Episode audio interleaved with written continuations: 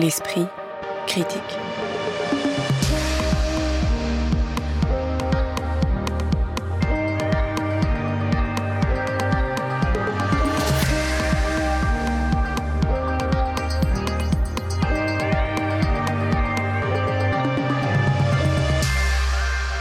Mediapart. Bonjour à toutes et à tous et bienvenue pour cette nouvelle saison de l'Esprit Critique, le podcast culturel de Mediapart, à la fois resserré dans ses objets et diversifié dans ses formes. On évoque aujourd'hui successivement deux films, Le Gang des Bois du Temple, signé Rabat Hammerzaimesh, et Le Grand Chariot de Philippe Garel.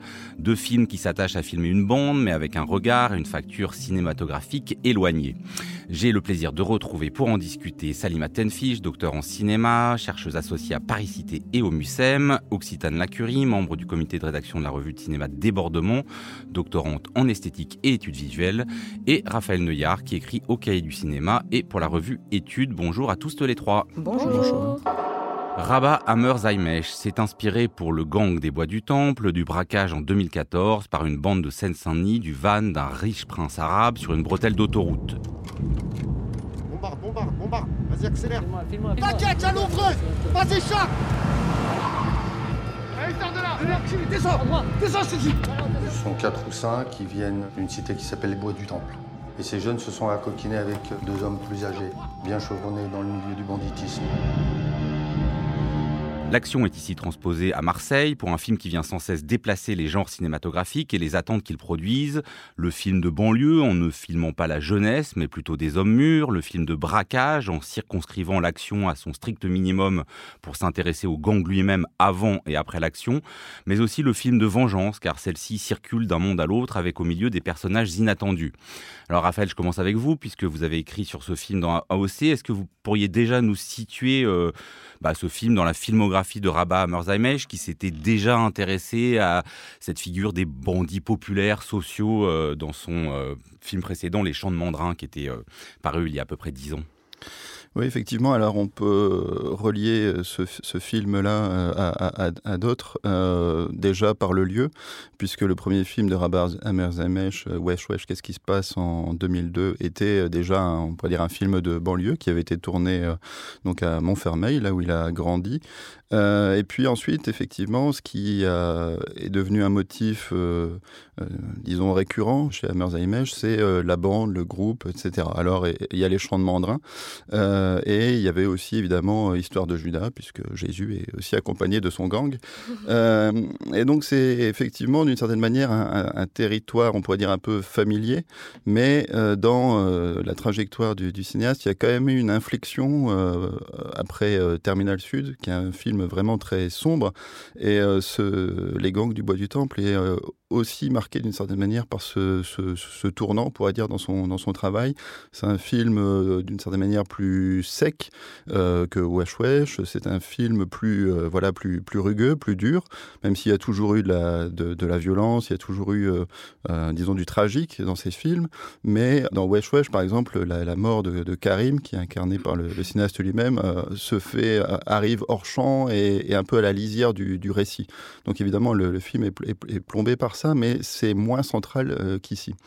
Et donc, euh, voilà, c'est peut-être, euh, disons, la, la, singularité de ce film-là, à la fois un, terrain et des, figures familières, figures, enfin, corps aussi, on pourrait dire familier, puisque Rabat Merzaimesh tourne assez souvent avec, disons, son, son, propre groupe, sa propre bande. Et donc, on voit des gens migrer de, de, de film en film, circuler de film en film, notamment Régis Laroche, qui incarne ici Monsieur Ponce, qu'on a déjà vu auparavant. Et puis, euh, bah, encore une fois, ce ton qui est peut-être plus euh, rude qu'auparavant et qui donne aussi euh, peut-être au, au, film cette structure un peu particulière, puisque effectivement, il y a euh, le, ce coup hein, qui est réalisé par le gang, et puis ensuite le film bah, se prolonge pendant encore, euh, enfin, on est à peu près au milieu du film, quoi. Et donc c'est pas le, seul sujet du, film.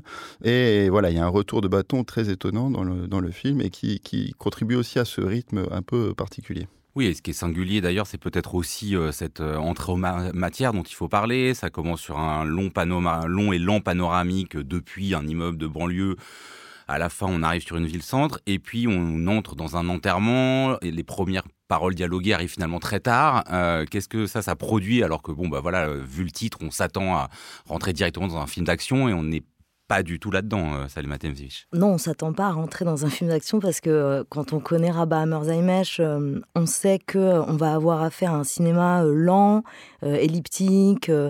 et mais c'est vrai qu'avec le titre, on pense tout de suite à wesh wesh qu'est-ce qui se passe? Et comme vient de le dire Raphaël, à revenir sur un espace qu'il a déjà filmé, qui est un espace de la banlieue, euh, après avoir exploré d'autres territoires, euh, des territoires qui le préoccupent, donc le territoire euh, du bled de, l'Algérie de ses parents, là où il est né. Ensuite, le, des espaces plus légendaires, des espaces historiques de la, de la résistance au pouvoir central, du banditisme, des, des bandits d'honneur, comme tu l'as dit, avec les champs de mandrin et et aussi effectivement la figure de Jésus.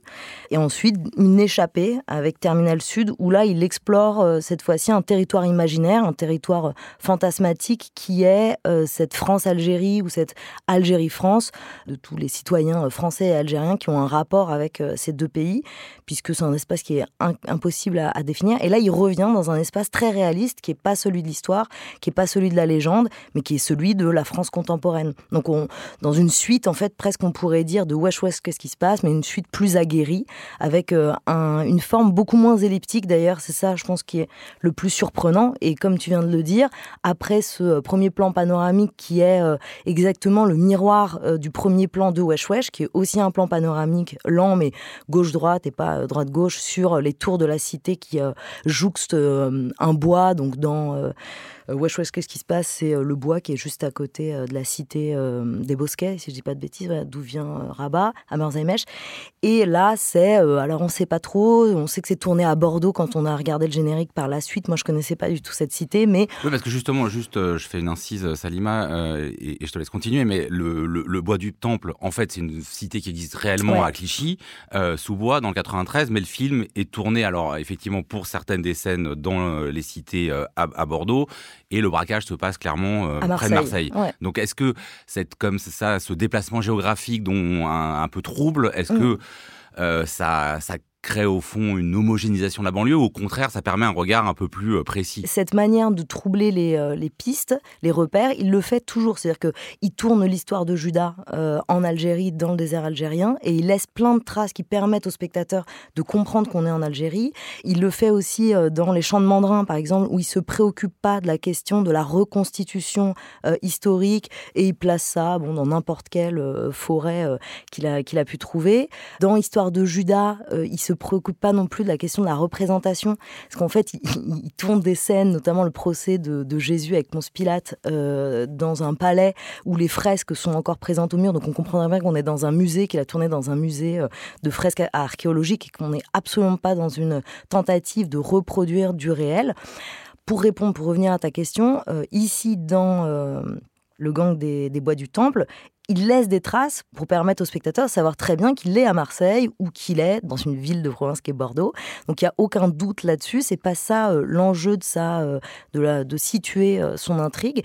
Mais sur le territoire de la banlieue, moi je trouve ce qui est plus étonnant, c'est de, commencer le film après ce premier plan sur une tour qui est qui est un, comment dire, un signe de la banlieue dans le cinéma de banlieue, ce que n'est pas le cinéma de Rabat Merzheimech, tout d'un coup on se retrouve dans une église, c'est-à-dire le patrimoine français, de la France euh, européenne, de la France catholique, et on est immédiatement invité à prendre le temps d'écouter. Alors c'est pas un plan séquence, mais c'est un plan extrêmement long. Euh, cette euh, chanteuse de rock des années 70 qui s'appelle Anne Christ, qui aujourd'hui est une femme assez âgée et qui chante enfin, ce, chant sur musique d'orgue, qui est d'ailleurs assez énigmatique. Euh, on ne comprend pas tout ce qu'elle raconte, avec euh, comme seule interruption de son chant des visages qui sont absolument pas des visages qui sont associés à la banlieue, qui habituellement sont des visages de jeunes noirs et arabes en bas des cités, en survêtement, qu'on va retrouver par la suite. Mais là, c'est des visages plutôt qui sont typiques de la façon dont on représente le peuple français au sens des classes populaires, de visages abîmés, de visages marqués par le travail, des corps euh, plutôt de gens blancs d'ailleurs. Oui, euh, moi, pour, par rapport à cette histoire de lieu, ce que je trouve toujours intéressant dans le cinéma de Rabah Hammer c'est cette tension entre une bande, donc effectivement très localisée, localisée parmi ses amis, parmi les membres de sa famille. On voit toujours au générique le nom qui est le sien avec d'autres prénoms. Donc on, voilà, on, comprend que c'est un effet d'amitié, un effet de familiarité qui se joue dans la construction des personnages, etc.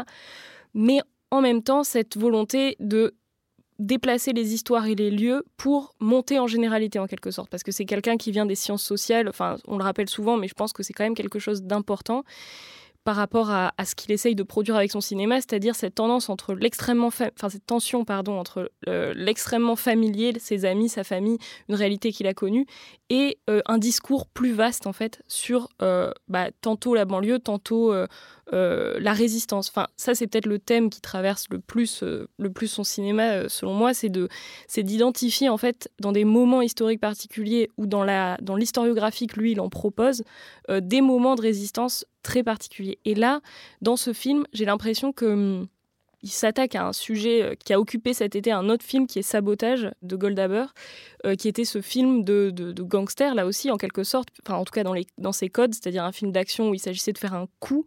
Mais qu'est-ce que c'est que de faire quel, un, voilà, de, de, de, faire ça, quoi, de faire une telle action dans un monde où euh, il n'y a plus d'argent dans les banques et où, euh, quand on est euh, d'extrême gauche ou de gauche radicale, on peut plus faire comme le gang des postiches et débarquer dans une banque et dire contrôle fiscal. Enfin, c'est tout a changé. Il faut, il faut imaginer d'autres manières de, voilà, de, faire des, des coups. Dans Sabotage, il s'agit donc de saboter un pipeline. Et là, lui, trouve dans ce fait divers l'objet d'un coup qui trouve parfaitement sa place dans bah, le capitalisme tardif dans lequel nous nous trouvons, c'est-à-dire s'en prendre à la fortune d'un émir qui se trouve, bon, par chance, euh, à Marseille, en tout cas dans une partie, dans la partie de cette ville euh, qu'il imagine pour ce film. Ce que Raphaël Neuillard dans AOC décrit comme, euh, au fond, ouais, une manière de traiter la lutte des classes à l'heure de la mondialisation. comment alors effectivement circule cette euh, cette métaphore d'une lutte qui, est, des fois est trop lointaine et qui là permet de s'incarner avec notamment cette figure du prince qui est à la fois tout ce qu'on imagine du prince arabe qui ne parle à peine, dont on imagine l'armée de serviteurs et avec cette scène quand même très surprenante où euh, il arrive dans un, ce prince arrive dans un bouge marseillais et là se met à se déhancher euh, sur de la musique électro-orientale. Si je peux me permettre, c'est plutôt plus qu'un bouge, c'est le Molotov, qui est quand même un, bar de concert alternatif qui, moi, je trouve, dit quelque chose d'une certaine culture un peu qu'on pourrait qualifier de bobo euh, marseillaise, avec cette musique en plus qui est euh, là aussi hybridée entre musique électronique et musique traditionnelle. Je parlais du point de vue du prince qui d'habitude est dans des hippodromes. Euh, c'est pour ça que je, pense que pour lui ça doit quand même être considéré comme un bouge, mais vous avez tout à fait raison.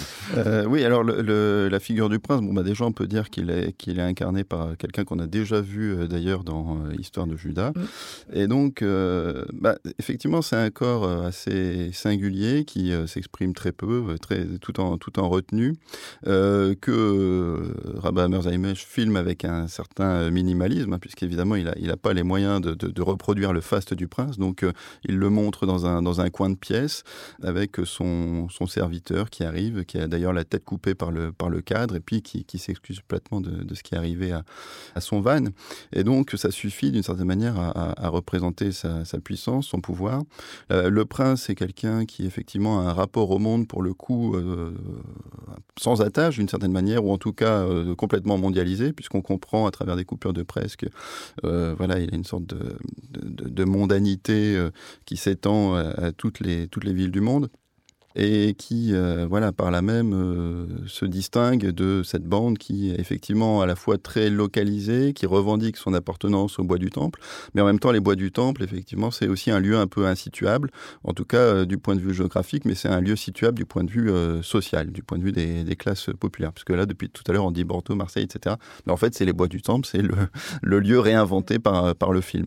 Donc, à la fois du point de vue du lieu, du point de vue de l'appartenance au monde, de l'ancrage au monde et de, la classe sociale, évidemment, il y a un choc euh, que, le, que le braquage, euh, enfin voilà, le braquage permet de court-circuiter cet écart et de, voilà, de, de, de mettre un, un, une sorte de coup d'arrêt ou une petite revanche à cette sorte d'emprise illimitée du, prince sur, euh, bah, sur tout ce qui peut s'acheter. Et pour lui, tout, tout peut s'acheter. À un moment, il est dans une galerie et une toile n'est pas à vendre. Et voilà, il dit, bon, bah, si on va quand même l'acheter. En fait, on se rend compte que les toiles qu'il regarde, qui représentent des Séoul, etc. Bah, au fond, aussi, ce sont aussi des lieux qu'il possède d'une certaine manière. L'antagonisme, disons, est, est, assez clair, et en même temps, ce prince est euh, déplacé dans sa représentation par, euh, par cette scène de, de danse qui est à la fois une, sorte de, de, moment de, de transe, d'exultation, puisqu'il vient d'obtenir sa vengeance, et en même temps où on le voit euh, bah, dans une position assez différente, assez inattendue, et qui, qui touche à quelque chose qui est très présent dans le cinéma de Hammer c'est un rapport très sensuel au corps masculin. Là, c'est peut-être aussi un, sujet qu'on peut aborder.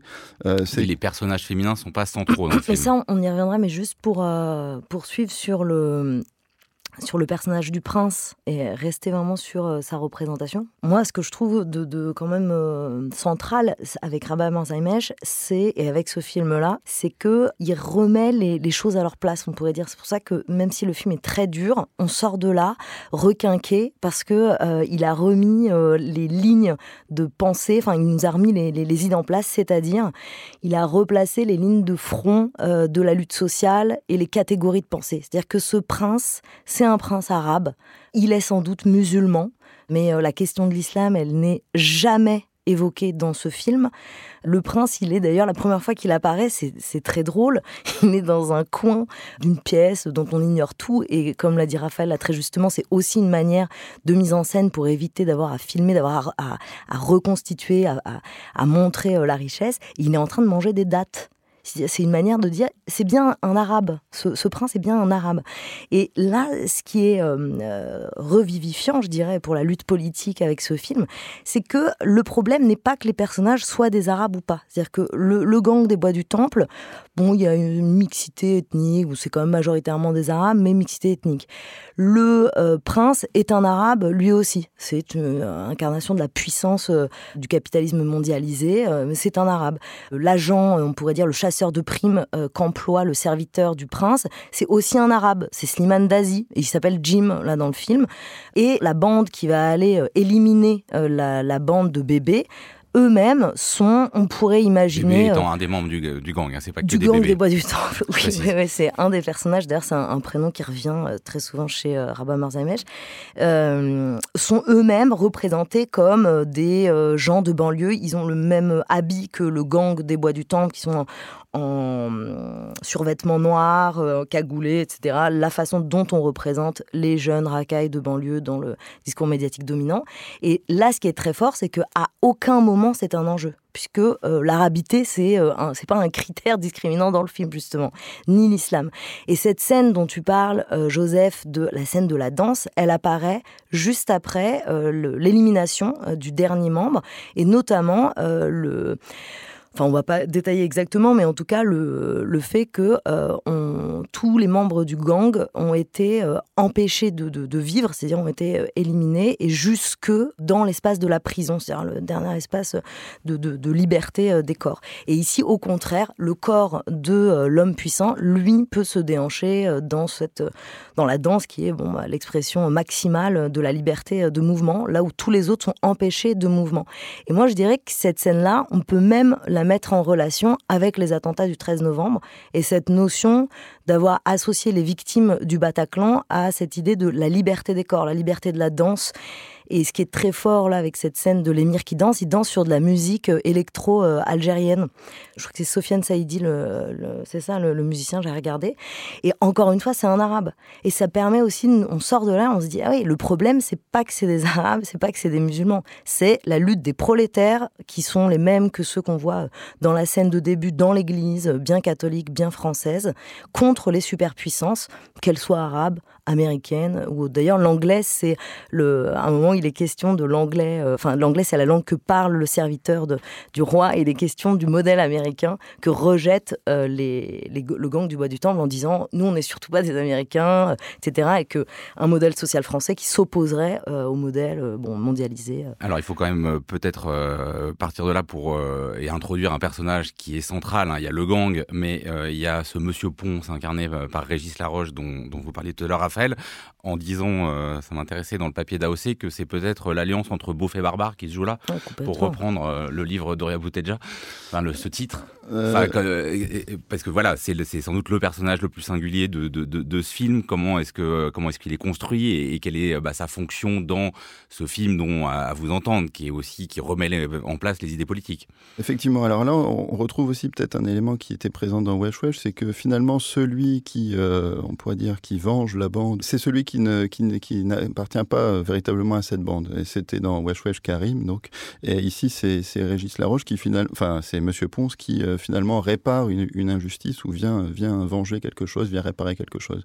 Qui était celle de Ponce Pilate, puisque Ponce, l'acteur qui interprète Ponce, interprète Ponce Pilate dans Jésus, qui a commis le crime euh, de l'humanité d'avoir donc euh, ça, jugé devient, Ça devient compliqué. C'est assez puissant quoi. Et donc là, il répare cette injustice qu'il a commise dans un autre film de Rabat à Donc c'est assez génial. Effectivement, donc c'est voilà, il y a toujours quelque chose d'assez, euh, comment dire, une sorte d'articulation assez particulière. Encore une fois, par exemple entre les lieux qui, ne sont pas les lieux nommés et ceux qu'on voit, ou alors la bande et puis finalement quelqu'un qui n'en fait pas partie, mais qui euh, endosse d'une certaine manière, euh, on pourrait dire, l'honneur de la bande et qui vient la, la venger. Alors c'est un personnage, je, euh, croyais au départ qu'il avait plus ou moins le même âge que les membres de la bande, mais finalement c'est quand même une figure un peu, disons, d'homme un peu plus âgé. Il l'appelle Monsieur Ponce avec un certain, voilà, un, certain sens de la cérémonie. pour préciser, l'enterrement, en fait, au départ, qu'on voit, on apprend que c'est l'enterrement de la mère de Monsieur Ponce qui a un peu nourri de ses crêpes toute la cité et donc le gang.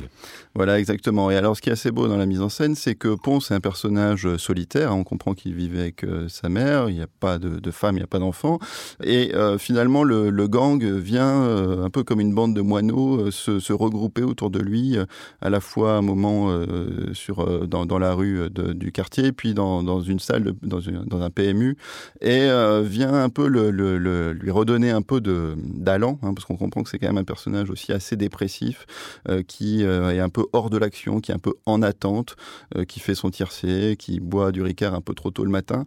Et finalement, c'est ce personnage-là qui, effectivement, d'une certaine manière, va venir incarner une sorte d'alliance des quartiers populaires qui euh, dépasse euh, les, euh, bah, les séparations qu'on pourrait avoir entre blancs et arabes, etc., et qui, va venir réparer quelque chose. Et en même temps, c'est vraiment un, personnage qui, bah, qui reste toujours un peu à la lisière de la bande, qui, qui, qui n'appartient pas vraiment. Occitane, la curie pour terminé sur ce film. Oui, bah, pour moi, euh, le Gang des Bois du Temple, en fait, finalement, je le rapprocherais peut-être d'un film précédent de Rabah Merzaimesh, qui est Le Dernier Maquis, où là aussi, euh, il y avait euh, cette intersection entre les fractures de classe et les fractures, on va dire, religieuses qui se, qui se croisaient et où en fait le film est là pour effectivement euh, trouver la, bonne ligne de crête à travers tout un, ensemble de mises en scène. Dans, euh, dans le dernier maquis, c'était des ouvriers qui euh, créaient une mosquée alternative à celle construite par leur patron, qui essayaient par là de, de, s'acheter une forme de popularité auprès des ouvriers. Là, j'ai eu l'impression de retrouver des dynamiques un peu similaires, notamment dans, voilà, dans cette scène de danse où, où, qui a lieu sur une musique populaire, jeune, hybridée entre des influences électro et des influences plus traditionnelles et euh, qui, qui, est là pour, euh, pour justement montrer, pointer en fait les endroits où, euh, où la, la, la, lutte passe, où la dissension passe et le dissensus peut passer. Et du coup, je ne peux pas m'empêcher de m'interroger sur le fait que son film précédent était notamment cofinancé par le Doha Film Institute qui finance énormément de, de la culture en Afrique du Nord ou diasporique c'est un acteur qui devient de plus en plus important de ce côté-là, notamment du côté des festivals, etc. Et que là, d'un coup, ce film vient un petit peu répondre à cette chose qui était présente dans son film précédent et je me demande voilà si c'est une nouvelle euh, inflexion qui va donner euh, à sa carrière euh, de cinéaste mais sa carrière un peu politique entre guillemets. Ouais, mais d'ailleurs, ce qu'on peut dire, c'est que finalement, dans ce film, il y a une invitation à appeler les classes populaires notamment euh, de l'immigration maghrébine et de culture musulmane, à prendre au monde arabe, non pas euh, l'islam euh, McDo des, salafistes et des wahhabites, mais leur argent, puisque finalement le gang du bois du temps braque l'émir de ses sous et pas de sa religion dont il n'est jamais question. Et sans faire de transition artificielle sur ce dont on va parler après, l'absence assez forte des personnages féminins dans le cinéma de Rabah Murzameich oui, alors là, c'était effectivement une lacune qu'on ne peut que constater, euh, surtout quand on prétend quand même faire un, cinéma, disons, communiste et qu'on se coupe d'une partie de, l'humanité. Alors après, je ne sais pas exactement d'où d'où ça vient et voilà, je, je, je, peux que le constater. Ce qui est assez net, par ailleurs, c'est que voilà, les femmes sont assez souvent circonscrites soit à l'espace domestique, soit au cérémonial, ce qui donne voilà l'occasion de, de, séquences voilà magnifiques, notamment ici dans, dans l'église avec ce chant, et qu'après l'intérêt à, à la fois la dynamique disons, narrative, euh, disons, est portée par, euh, par les personnages masculins. Et euh, on pourrait dire même la, sensualité des plans est aussi très souvent du côté des, personnages masculins, que ce soit dans les scènes de danse ou, ou autres.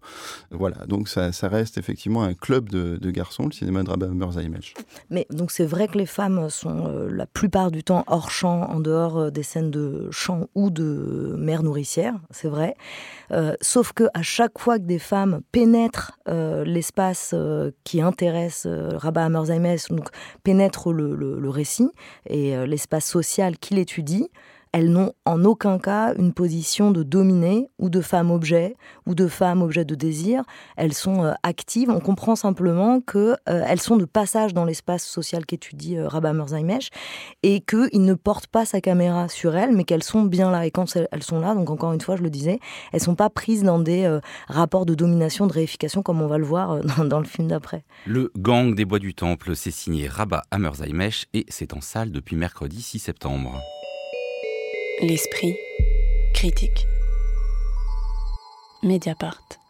Philippe Garel vient de signer un film, Le Grand Chariot, qui met en scène une famille de marionnettistes vivant et travaillant de manière fusionnelle dans un grand pavillon de banlieue et dont le patriarche évoque le propre père de Philippe Garel, lui-même manipulateur de marionnettes avant de devenir comédien. Philippe Garel y filme ses trois enfants dans un film centré sur la question de la transmission qui était déjà au cœur de son long métrage Le sel des larmes autour d'un menuisier et son fils. On peut plus de ces marionnettes là, tout. On fait ça depuis qu'on est gosse quoi, on fait les mêmes pièces, t'en as pas marre Avec tout ce que papa et mamie ont construit, c'est difficile de se dire qu'on arrêterait tout, non? Faut qu'on modernise nos spectacles, faut qu'on crée des nouvelles marionnettes avec des nouvelles pièces. Mais attends, t'as le droit de faire ta vie. C'est pas interdit de faire ta vie. Oh, Martha! Oui, je viens. Rouille mais Philippe Garel vient aussi d'être incriminé dans les colonnes de Mediapart par plusieurs actrices, dont Anna Mouglalis et Clotilde M, pour avoir cherché à obtenir des faveurs sexuelles contre des rôles dans ses films. Il aurait notamment entonné la rengaine du réalisateur convaincu de devoir tomber amoureux des actrices, disant à l'une Je ne peux pas faire le film si je ne couche pas avec toi, ou à l'autre qu'il avait besoin de la connaître entièrement. Le réalisateur a répondu avoir, je cite, mal interprété des ressentis et évoqué, je cite toujours, une remise en question. Alors, euh, la sortie du film euh, a suscité euh, des attitudes critiques assez différentes. Hein. Télérama ne parle absolument pas de ça. Libération en parle. Le Monde sépare l'encadré de l'article, en faisant un petit encadré sur l'histoire et un grand article dithyrambique. Comment est-ce que vous avez reçu ce film, voilà, qui arrive dans un contexte particulier? Euh, pour poser toute la question, est-ce que euh, cette attitude euh, du metteur en scène se reflète quelque part pour vous dans, cet objet filmique Occitane Curie alors c'est toujours, enfin c'est toujours très compliqué de, savoir comment approcher ce genre d'objet dans ce genre de situation. Et puis surtout parce que on est toujours pris entre plusieurs feux, enfin prise en l'occurrence entre plusieurs feux, c'est-à-dire faut-il surpasser, passer au-dessus de, de, ce que l'on pense déceler euh, en tant que femme, en tant que critique, en tant que chercheuse aussi, parce que je pense que c'est trois postures là en l'occurrence qu'il faut mobiliser pour pouvoir essayer de faire le tour de cette situation. Et en même temps, euh, quelque chose de l'ordre de euh, est-ce que je vais pas tomber dans une bête psychologisation de, du cinéaste, etc. Moi, j'ai vu donc Le Grand Chariot hier et il m'a semblé qu'il y avait quand même quelque chose de l'ordre de la mise en scène qu'on pouvait interroger en tout cas et peut-être tirer le fil. Parce que comme tu l'as dit, euh, dans l'enquête, moi, ce qui m'a frappé, c'est euh, cette histoire selon laquelle c'est pas tellement des, avances transactionnelles qui ont été faites aux actrices, c'est pas seulement du harcèlement sexuel de nature transactionnelle en échange d'un rôle, c'est effectivement euh, toute une, une, histoire de, de, l'auteur un peu pygmalion, un peu amoureux de sa muse, qui est mobilisée, qui est quand même qui fait partie euh, voilà, de l'histoire du cinéma et de notre histoire du cinéma. Et quand je dis notre, je veux dire le cinéma français. C'est-à-dire que je ne vais pas mobiliser immédiatement la catégorie de, de male gaze sur laquelle on va sans doute revenir plus tard, mais moi je vais simplement parler de, voilà, de, comment les femmes et comment la manière dont la place des femmes s'est cristallisée dans la jeunesse de Philippe Garrel, c'est-à-dire dans les moments où il avait 20 ans, c'est-à-dire le cinéma post-68 des années 60, on va dire, comment les règles de l'art se sont cristallisées autour de la femme comme surface de projection du génie de l'auteur et d'un auteur qui hérite de tout un tas de, caractéristiques de, l'auteur romantique. Et d'ailleurs, il y a un personnage dans Le Grand Chariot qui incarne complètement ça, qui est le personnage du peintre, qui est externe à la famille, qui gravite autour de cette famille, mais qui fait figure de peintre romantique qui, à la fin, va, comme tout bon romantique qui se respecte, se retrouver à l'asile psychiatrique. Mais moi, ce qui m'a, frappé dès le début du film, c'est euh, une coupe en particulier. C'est un moment où euh, une de ses filles, donc Léna, la plus jeune, trouve dans le placard de sa grand-mère un chemisier en soie euh, voilà, qu'elle décide d'essayer. Et au moment où elle est sur le point, vraiment, elle est en train de soulever les coins de son pull pour l'enlever et se déshabiller devant le miroir, un cut détourne la caméra vers la grand-mère, qui est en train d'être en conversation avec sa petite fille. Et ça, c'est quelque chose qui me semble, on n'aurait jamais vu dans d'autres films de Philippe Garrel. A fortiori, tu parlais du sel des larmes, où, les femmes sont filmées jusque sur leur toilette, jusque à travers des. Enfin, elles, ont d'ailleurs pour habitude tout à fait naturelle de se doucher face à une fenêtre ouverte, ou, euh, des, ou, de, ce genre de, voilà, de surcadrage qui est quand même la marque de fabrique de Philippe c'est-à-dire une femme nue ou, voilà, ou se dénudant, surcadrée par euh, un, un chambranle de porte, une fenêtre, etc. Là, elle est surcadrée par le miroir, tout y est, et d'un coup, coupe, et quand on la reprend, elle est vêtue de la chemise. Et là, je me suis dit, est-ce que je psychologise ou est-ce que véritablement il y a une coupe euh, qui, mérite euh, qu'on en discute un petit peu? Salima, en tant que femme critique et chercheuse? Bah Alors, bon, moi, euh, je peux le dire là à l'antenne, quand on a discuté de choisir ce film, moi, je me suis vraiment demandé si on ferait pas mieux simplement de le boycotter, de ne pas en parler. Mais c'est vrai que hier, en allant voir le film en salle, euh, j'ai pu observer que dans la, salle était presque pleine et euh, composée surtout de têtes chenues. Et je me suis dit que finalement, bah, ça valait peut-être le coup euh, d'en parler et de proposer à ces publics qui nous écouteront peut-être une, critique. Alors moi, je, je, connaissais pas du tout, enfin je m'étais toujours gardé plutôt des, films de Philippe Garel. pour préparer l'émission, je me suis infligé euh, la vision d'au moins trois de ses films, en plus du Grand Chariot. Et ce que je peux dire là, c'est que euh, ce film-là, il fait presque exception parce qu'il est question de ses filles et de sa famille. Il n'en reste pas moins que donc dans la représentation du rôle des femmes qui sont euh, dans tout le reste de ces films des femmes témoins du génie des hommes comme l'a dit euh, Occitane Lacurie, qui sont euh, des femmes objets de désir, qui sont dans des rôles uniquement passifs, d'attente de l'homme ou au contraire donc qui vont permettre d'activer le génie du peintre, du metteur en scène, du cinéaste, etc. Ici, je disais, ça fait peut-être exception dans la représentation puisque ce sont les filles de Garel qui interprètent alors plus ou moins leur propre rôle. Ce qui m'a peut-être encore plus dérangé dans ce film-là que la représentation des femmes, c'est euh, la, euh, la façon de concevoir le lien social qu'à travers le lien familial. C'est vraiment un film consanguin dans lequel on étouffe, c'est-à-dire que tout est tourné autour de, de, cette famille euh, où le père est le patron, où tout se passe bourgeoisement. Alors ça m'a beaucoup amusé parce que dans les quelques films que j'ai vus du père Garel et du fils Garel, tout se passe bourgeoisement sans conflit. On est à l'opposé de euh, la, lutte des classes, du struggle for life de Rabat Hammerzaimesh. Ici, donc les échanges financiers se passent euh, euh, bourgeoisement, sympathiquement.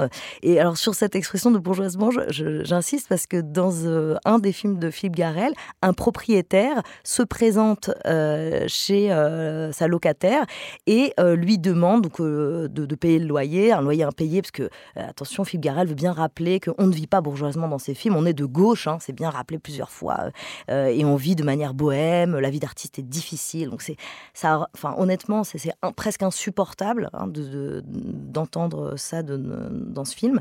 Et donc il y a ce propriétaire qui vient et qui euh, réclame son loyer et qui s'étonne du, désordre de l'appartement et rappelle à sa euh, locataire qu'il faut occuper bourgeoisement les lieux. Et dans un film de Louis Louis demande à sa mère qui a décidé d'épouser un détenu, euh, pourquoi elle ne fait pas les choses bourgeoisement comme tout le monde Alors là, on est vraiment en plein dedans. Raphaël Neuer. Oui, alors euh, pour revenir peut-être sur la réception euh, critique, effectivement, ça me semble quand même difficile de faire euh, l'impasse sur, disons, la révélation de cette affaire, même si elle, elle ne transparaît pas directement dans le film, au sens où, bah, très clairement, Garel, depuis une quarantaine d'années, depuis Liberté la nuit, qui tournait déjà autour d'un marionnettiste, revient sur des éléments de sa vie qu'il re-raconte, etc., sans parler des films précédents avec euh, Nico, etc., où il filmait euh, la femme avec qui il partageait sa vie. Donc euh, la réception qu'on a des films de, de, Garel est intimement liée justement à, cette, à ce sentiment de le voir re-raconter sa vie, reprendre des éléments de sa vie. Donc ici le marionnettisme, mais aussi les électrochocs hein, qu'il a eu lui-même à subir au début des années 70 en Italie. C'est ce qui arrive aux, aux peintres qui tentent de, de, vivre son idéal artistique pleinement. Donc je pense que les, critiques euh, du Monde ou, de Télérama ou d'ailleurs nécessairement réinscrivent ce film-là dans la trajectoire de Garel et la trajectoire de Garel est indissociable de ces éléments de biographie que l'on connaît et avec lesquels on, noue une certaine familiarité et qui peuvent susciter, selon l'affection qu'on a pour ce, cinéma, autant euh, bah, justement une affection qu'un rejet. C'est indissociable et donc du coup, effectivement, on est quand même obligé de se poser la question, bah, comment est-ce que ces, chantages ou ces propositions, etc., ces agressions se, euh, se reflètent quand même dans son film? Effectivement, il y a ce, il y a ce cut euh, qu'il n'aurait sans doute pas fait s'il n'avait pas filmé sa fille. Et puis, il y a quand même, bah, après, cette figure de, l'artiste, euh, de, le, central, le père. Alors, effectivement, la, grande question de, de, Garel depuis assez longtemps, euh, bon, ça, ça, a toujours été, euh, il a toujours fonctionné, on pourrait dire, par archétype, l'homme, la femme, l'enfant. Euh, et ici, dans ce film-là, il y a deux voix qui sont très clairement posées comme étant une des conditions de l'art, on pourrait dire. Il y a la voix solitaire, celle du peintre qui tente de, qui vise un idéal, qui, n'arrivera jamais à achever sa toile, qui ne veut pas les vendre parce que ce n'est jamais assez bien, etc. Donc cette trajectoire solipsiste qui mène à la folie. Et puis en a une autre, c'est la famille. Alors la famille, c'est pas non plus complètement exempt de, de, de, problèmes, puisque effectivement il y a cette figure du patriarche qui domine. Euh, peut-être malgré lui ses, ses, enfants, et qui euh, les oriente, en tout cas dans leur destinée, patriarche contre lequel il va bien falloir à un moment se révolter. Euh, alors on a l'impression... Euh, Ce que fait d'ailleurs un peu la dernière fille, Léna, à un moment... En le renvoyant au fond à une manière de raconter des histoires vieillies de polichinelle, avec euh, une attitude qu'on pourrait dire de jeune fille féministe. Exactement. Alors ça, il y, a deux éléments. Il y a l'élément que tente toujours Garel de réactualisation euh, de son cinéma, c'est-à-dire faire euh, entrer un peu de contemporain dans des intrigues qui sont quand même depuis dix ans extrêmement étriquées.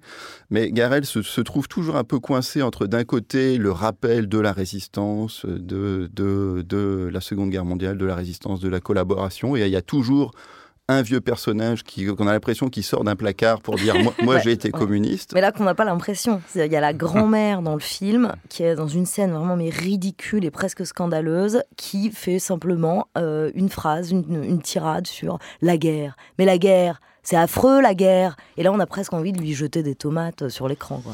Voilà. Donc mais donc il y a ce, ce, rappel du, du, passé résistant, bon voilà. Et puis il y a, bah, on, on, essaye quand même de se raccrocher au chariot, au grand chariot du présent.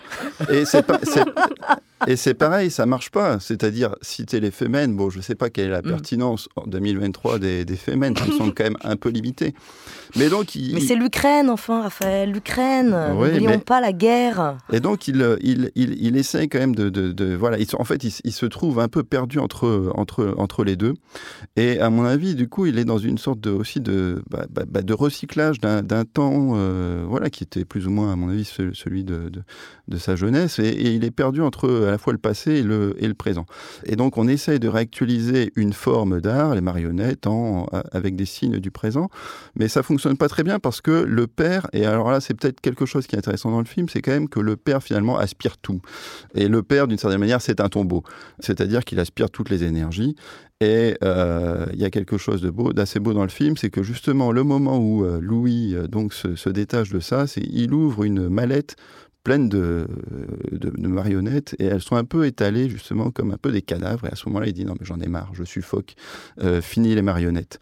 Et donc euh, moi j'ai l'impression que Garel, c'est un peu ce film-là, c'est un peu le fantasme qu'on peut avoir quand on s'imagine à son enterrement tous les gens qui seraient réunis autour de nous pour, d'une certaine manière, nous célébrer. Et alors, là où ça va un peu plus loin, c'est quand même qu'il accorde une liberté. D'ailleurs, il n'y a pas grand monde hein, à l'enterrement du père. Mais ça participe aussi à sa mythologie d'auteur minoritaire, etc. Ce qu'en fait, il n'est quand même pas du tout, parce que là, c'est un film. Mais qui est quand même le fils du grand acteur Maurice Garel. Donc il y a aussi tout un mensonge et une mauvaise foi à se présenter comme un simple bohémien, un liseur de bonne aventure, là où il est un enfant de la balle, lui comme ses enfants. Il y a vraiment quelque chose d'insupportable aussi dans ce film, à cet endroit-là, de la famille du cinéma. Hein.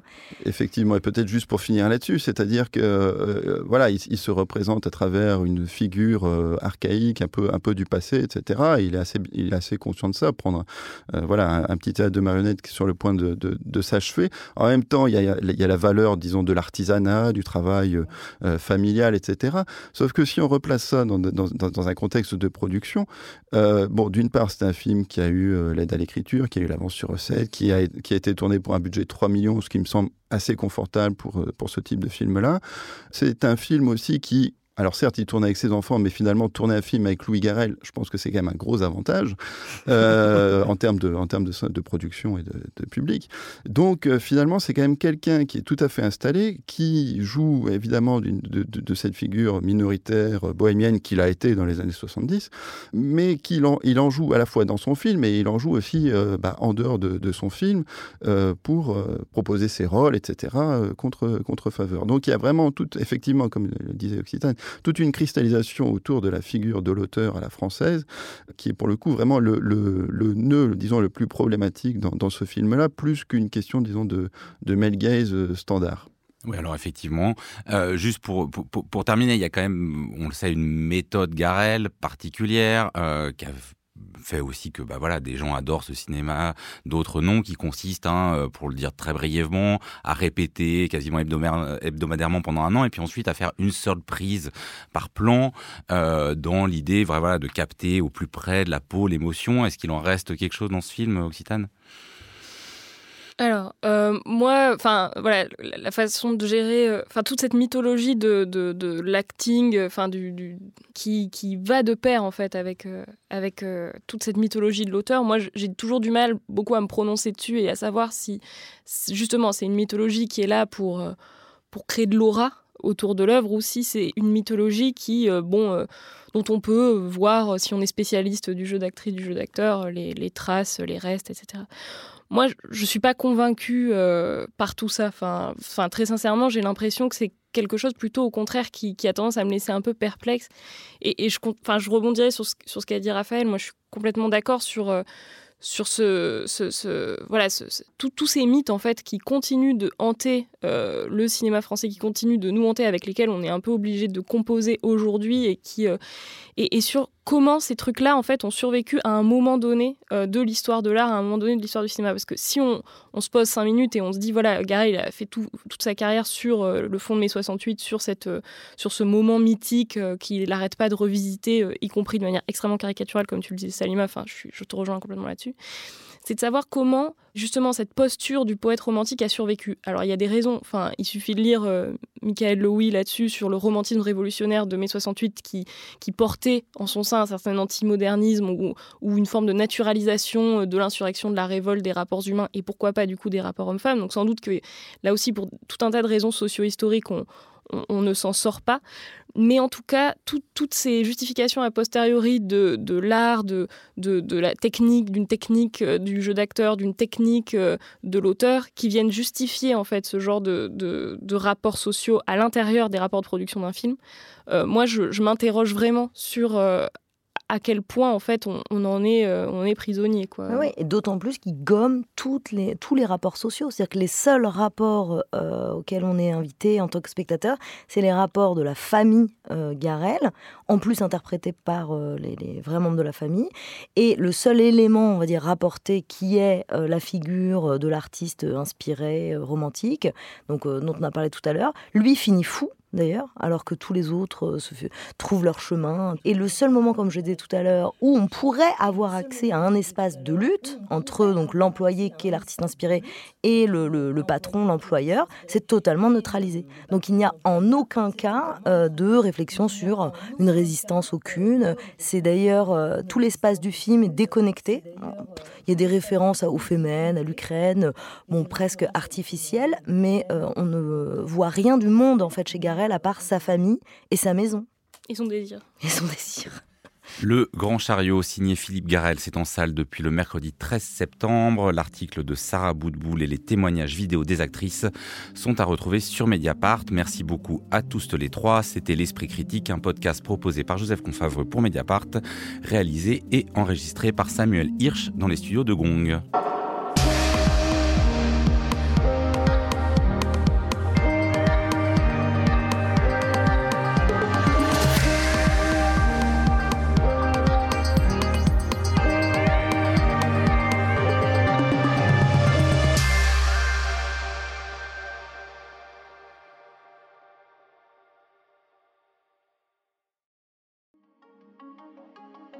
Pour ses 16 ans, Mediapart organise un festival au 104 à Paris. Venez rencontrer les équipes, poser vos questions, assister au débat et discuter du passé, du présent et du futur de notre journal 100% indépendant. Rendez-vous le samedi 16 mars de 11h à 19h au 104 à Paris. Entrée libre et gratuite. Plus d'infos sur mediapart.fr.